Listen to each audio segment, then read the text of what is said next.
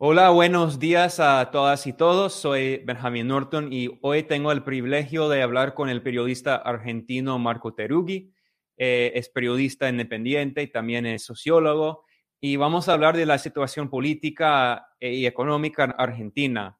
Eh, el 6 de diciembre básicamente vimos un golpe judicial, un golpe de Estado judicial parecido al golpe blando contra Lula de Silva en Brasil en 2018. De hecho, el propio juez corrupto eh, y aliado de la CIA de Estados Unidos, eh, Sergio Moro, que supervisó el golpe judicial contra Lula y lo encarceló en 2018, él alabó eh, es la condena de, de la vicepresidenta de la República Argentina, Cristina Fernández de Kirchner, eh, una condena de seis años en la cárcel y obviamente lo que eh, el sistema judicial corrupto y politizado de Argentina pretende hacer es prohibirla en la vida pública, básicamente destruir su vida pública eh, y su vida política. Entonces, en el primero de septiembre hubo un intento de asesinarla por un fascista un hombre de la extrema derecha, fracasó y ahora hay un intento de matarla políticamente hablando. Y según la, condena, eh, la vicepresidenta Kirchner no puede ejercer un cargo público. Entonces, eh, después, tras la condena, eh, la vicepresidenta Kirchner dio un discurso y en ese discurso dijo que la condena ya estaba escrita hace tres años, en 2019. También dijo que eh, muestra que en, Argentina hay una mafia, un estado paralelo. Y tal cual también lo dijimos el 2 de diciembre del 2019, o sea, hace exactamente tres años, la condena estaba escrita. Esta condena, esta condena, compatriotas, no es una condena por las leyes de la Constitución o por las leyes administrativas o por el Código Penal. Esta es una condena que tiene su origen en un sistema que yo muy casi ingenuamente diría, en la, aquella vez el, 3 de diciembre, el 2 de diciembre del 2019, hablé de lawfare, y esto es mucho más simple, esto no es ni lawfare, ni partido judicial, esto es un Estado paralelo y mafia, mafia judicial.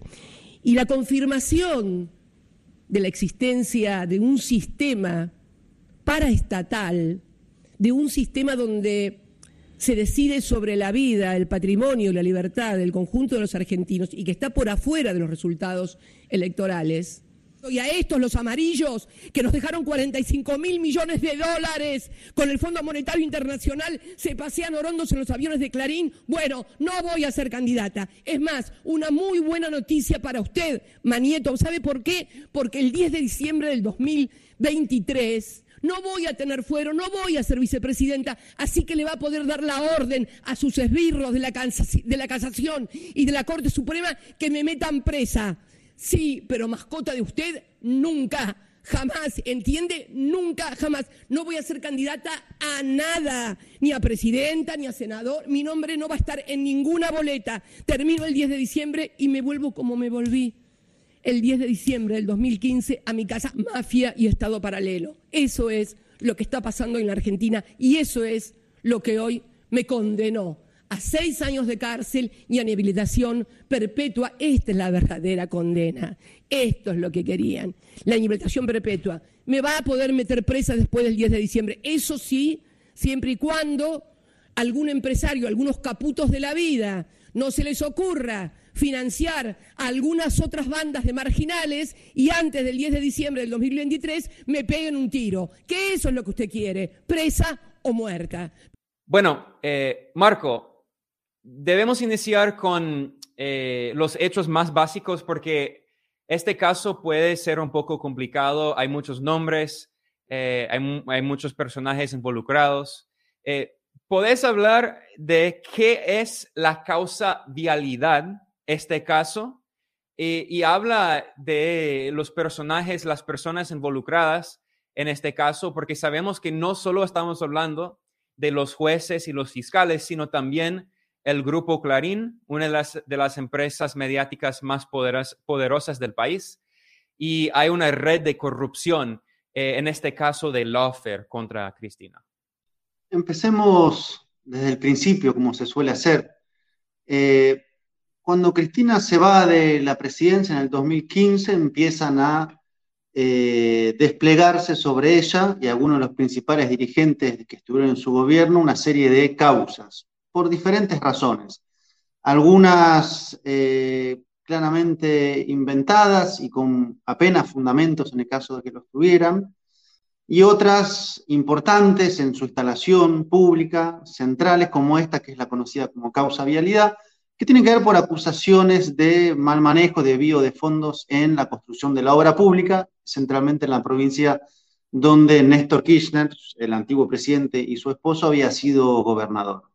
Entonces, del 2015 hasta esta fecha hemos visto esta sucesión de causas, citaciones, indagatorias, llamados a, presentarse ante los tribunales, eh, que tal vez se pensó eh, con un grado de cierto optimismo que al asumir un gobierno como el que asumió el de Frente de Todos en el 2019, pues eso iba a eh, apaciguarse, disminuir, o por lo menos ahí iba a poder, digamos, como revertirse esto que ya se diseñaba muy claramente como un proceso de persecución que se iba haciendo a través del poder político, entonces el gobierno del presidente Macri, a través del poder mediático, con algunos grupos emblemáticos, el grupo Clarín, pero medios como Infobae y La Nación, a través de servicios de inteligencia y un conjunto de dispositivos de espionaje, escuchas, operaciones judiciales y operaciones eh, mediáticas y, claro, grupos económicos y, mediáticos que son, digamos, muchas veces intereses cruzados. Cuando asumió el gobierno Alberto Fernández, esa tarea de democratización de la justicia, esa necesidad de, digamos, eh, ir desmontando ese dispositivo de persecución, pues apareció como una urgencia, pero no se avanzó en la materia. Sobre eso hay múltiples interpretaciones sobre por qué no se avanzó, porque no se pudo, porque se intentó conciliar y del otro lado no había voluntad, porque en realidad nunca algunos actores de frente de todos plantearon esa agenda, esa agenda realmente porque comparten, tienen algunos vasos vinculantes hacia ese otro lado. En todo caso, no se tocó la estructura del Poder Judicial y lo que estamos viendo ahora es que eso que no se tocó continuó funcionando, tanto los grandes grupos económicos, centralmente el Grupo Clarín, que es el más emblemático en esta disputa, este Poder Judicial cada vez más tomado desde adentro por estos sectores alineados con la oposición, en lugares claves, la Corte Suprema, el Consejo de la Magistratura, los tribunales federales, y a su vez una serie siempre subterránea de operaciones de inteligencia, ¿no? lo que se llamaría el criptoestado, que en este caso opera por fuera, pero sigue operando. Eso siguió desplegándose y ha avanzado hasta el día 6, donde era, si se quiere, el corolario de años de la instalación de la idea de que Cristina Fernández de Kirchner fue una presidenta corrupta, al igual que Néstor Kirchner, y que incluso, como afirmó el fiscal, estaban al frente de una asociación ilícita. Es decir, decía que los gobiernos constitucionales de Argentina habían sido asociaciones ilícitas. Así que lo que hemos asistido es al titular ansiado desde hace mucho tiempo por la prensa opositora, por el conjunto de la oposición, que es decir, Cristina condenada, y a su vez el camino hacia la proscripción política, que en este caso es la inhabilitación perpetua que dice el juez, aunque antes de entrar en los próximos escenarios electorales, según los cálculos de tiempo, evidentemente este fallo va a ser apelado por la defensa de Cristina y eso en realidad le permitiría a ella presentarse para las próximas elecciones. Pero tomó la decisión de renunciar a eso. Así que creo que estamos ante el, punto máximo de una persecución a través de múltiples vías contra la principal figura del peronismo y de la historia progresista reciente de Argentina, y la evidenciación de que existen, algo que se sabía, pero ahora es muy nítido, poderes permanentes que no son electos, que no tienen muchas veces rostros conocidos, pero que operan y moldean la realidad de los países. Poderes económicos, poderes judiciales, poderes subterráneos, y en este caso también poderes políticos como es el gobierno de la ciudad que está involucrado en estos entramados. Sí, según el Centro Estratégico Latinoamericano de Geopolítica, el CELAG, eh, publicó este gráfico que muestra que entre 2004 y 2022 hubo 654 expedientes contra Cristina Fernández de Kirchner y hay seis personas que la han, denunciado eh, entre 20 y 74 veces. Entonces estamos hablando de una campaña eh, de guerra judicial, eh, instrumentalizando, usando el sistema judicial para atacar a un político o una política de izquierda. Y bueno, creo que el expresidente de Bolivia, Evo Morales, lo, dijo muy bien. obviamente, Evo Morales fue víctima de, otro golpe de Estado, eh, un golpe violento, pero otro golpe de Estado en 2019. Y Evo escribió eh, que lo que estamos viendo es un golpe judicial y amañado que intenta truncar los derechos políticos de Cristina Fernández de Kirchner. Y dijo también, después de fallar en su intento de asesinarla, hoy tratan de eliminarla políticamente. Bueno, eh, un, tema muy importante en este caso, Marco, es que en su discurso tras eh, la condena, la vicepresidenta de la República eh, mostró documentos, mensajes filtrados que muestran una, una, conspiración entre fiscales, funcionarios y también esos, esos medios de comunicación que mencionaste, de, la derecha que pertenecen a la oligarquía de Argentina, en, particular el, grupo, el grupo Clarín. Y hay fotos de, de varios fiscales y funcionarios con miembros, con eh, no solo miembros, sino funcionarios de alto nivel del grupo Clarín en el aeropuerto. Eh, sabemos que volaron en aviones, eh, disfrutaron como cenas muy lujosas, casas muy lujosas. Eh, entonces, puedes hablar de la corrupción del sistema judicial y de esos, estos fiscales que están involucrados en el caso contra Cristina. Lo primero es resaltar que hace muy poco, hace días, en Argentina, a través de una filtración, eh, que habrá que terminar de investigar de dónde provino, si tiene alguna adulteración, pero por lo menos lo que se ve hasta ahora, eh, y no se había visto con anterioridad, es una suerte de eh, mecanismo de trabajo conjunto entre jueces federales, el grupo Clarín, que es un grupo mediático económico, sectores de la política, en este caso, como decía, ligados a la ciudad de Buenos Aires, que es el PRO, que es el partido de Macri, y ex servicios de inteligencia, que de conjunto, en este caso lo que muestran los chats, estaban intentando ocultar que se habían reunido en el sur de Argentina, en la mansión del magnate inglés Joe Lewis. En el chat directamente hablan de cómo fraguar pruebas. Es, bastante como llamativo, porque es un, juez federal, Ercolini, que de hecho es el que instruyó la causa vialidad contra Cristina, para que veamos quiénes son los personajes, que está diciendo cómo hacer facturas falsas, entre tantas otras cosas, o hablan de cómo eh, cargarse a el jefe de la policía eh, aeroportuaria, ¿no? Porque según eso es, quien habría filtrado la información de que efectivamente se habían reunido en el sur.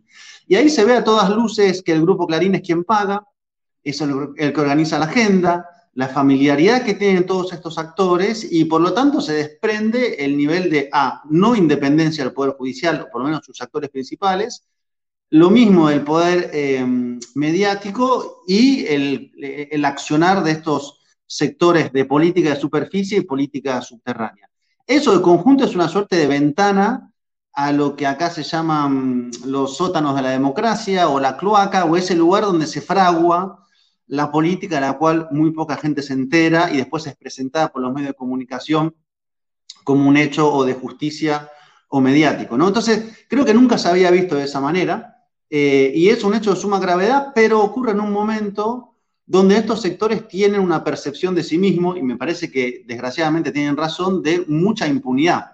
Todo esto que ha venido pasando ha tenido un costo muy bajo, judicial y político, para actores que, eh, además de haber dejado un país sobreendeudado, con deudas irregulares, por ejemplo, con el Fondo Monetario Internacional, algunos están prófugos, eh, y otros han sido absueltos por estos mismos jueces en las causas en las cuales han sido acusados. Así que estamos ante una ventana sobre el dispositivo de poder real, ese que conduce operaciones de la UFER, ese que persigue, ese que busca proscribir, ese que eh, lleva la pregunta bastante elemental, pero siempre necesaria refrescar, ¿cuán democrática es la democracia? ¿O qué queda de la democracia cuando los actores que deciden eh, una condena eh, son actores que no han sido electos por nadie, que trabajan de conjunto, que no cumplen con un mínimo requisito ético o de separación de poderes o de independencia, digamos. Sí, Marco, mencionaste algo muy importante que es el tema de la deuda eh, odiosa con el Fondo Monetario. De hecho, en su discurso tras la condena, eh, la vicepresidenta Cristina mencionó eh, este, esta deuda. Y a estos, los amarillos, que nos dejaron 45 mil millones de dólares con el Fondo Monetario Internacional, se pasean orondos en los aviones de Clarín. Bueno, Marco, ¿podés hablar un poco de la deuda en Argentina? el país le debe más de 45 miles de millones de dólares al Fondo Monetario. Y esa deuda no viene de los gobiernos de, los kirchneristas, viene del gobierno de Mauricio Macri, el derechista, el último presidente. El gobierno de Macri dejó dos principales eh, deudas impagables. Una con los acreedores privados, que es superior a la que tiene el Fondo Monetario Internacional, y otra de 44 mil millones con el Fondo Monetario Internacional. Primero se renegoció con los acreedores privados y luego con el Fondo Monetario Internacional.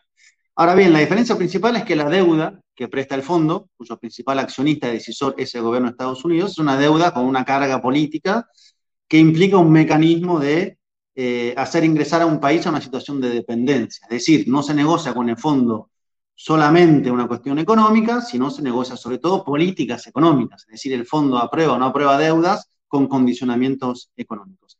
En primer lugar, decir que esta deuda, cuando fue dada por el fondo, era por encima de lo que podía recibir Argentina, o sea, era irregular en sus montos, y quien estaba al frente desde Estados Unidos, Mauricio Claver Carone, en la época de Donald Trump, que después a su vez fue presidente del Banco Interamericano de Desarrollo, dijo que esa deuda fue para respaldar a Mauricio Macri, o sea, fue una deuda política para que continuara el gobierno eh, de Macri. Por lo tanto, siempre estuvo claro, digamos, el apoyo político explícito que había ahí. Pero eso tal vez sea lo superficial, porque me parece que lo más profundo es que justamente es una deuda que en su esencia era impagable. Argentina no tiene la capacidad de pagar 44 mil millones de dólares.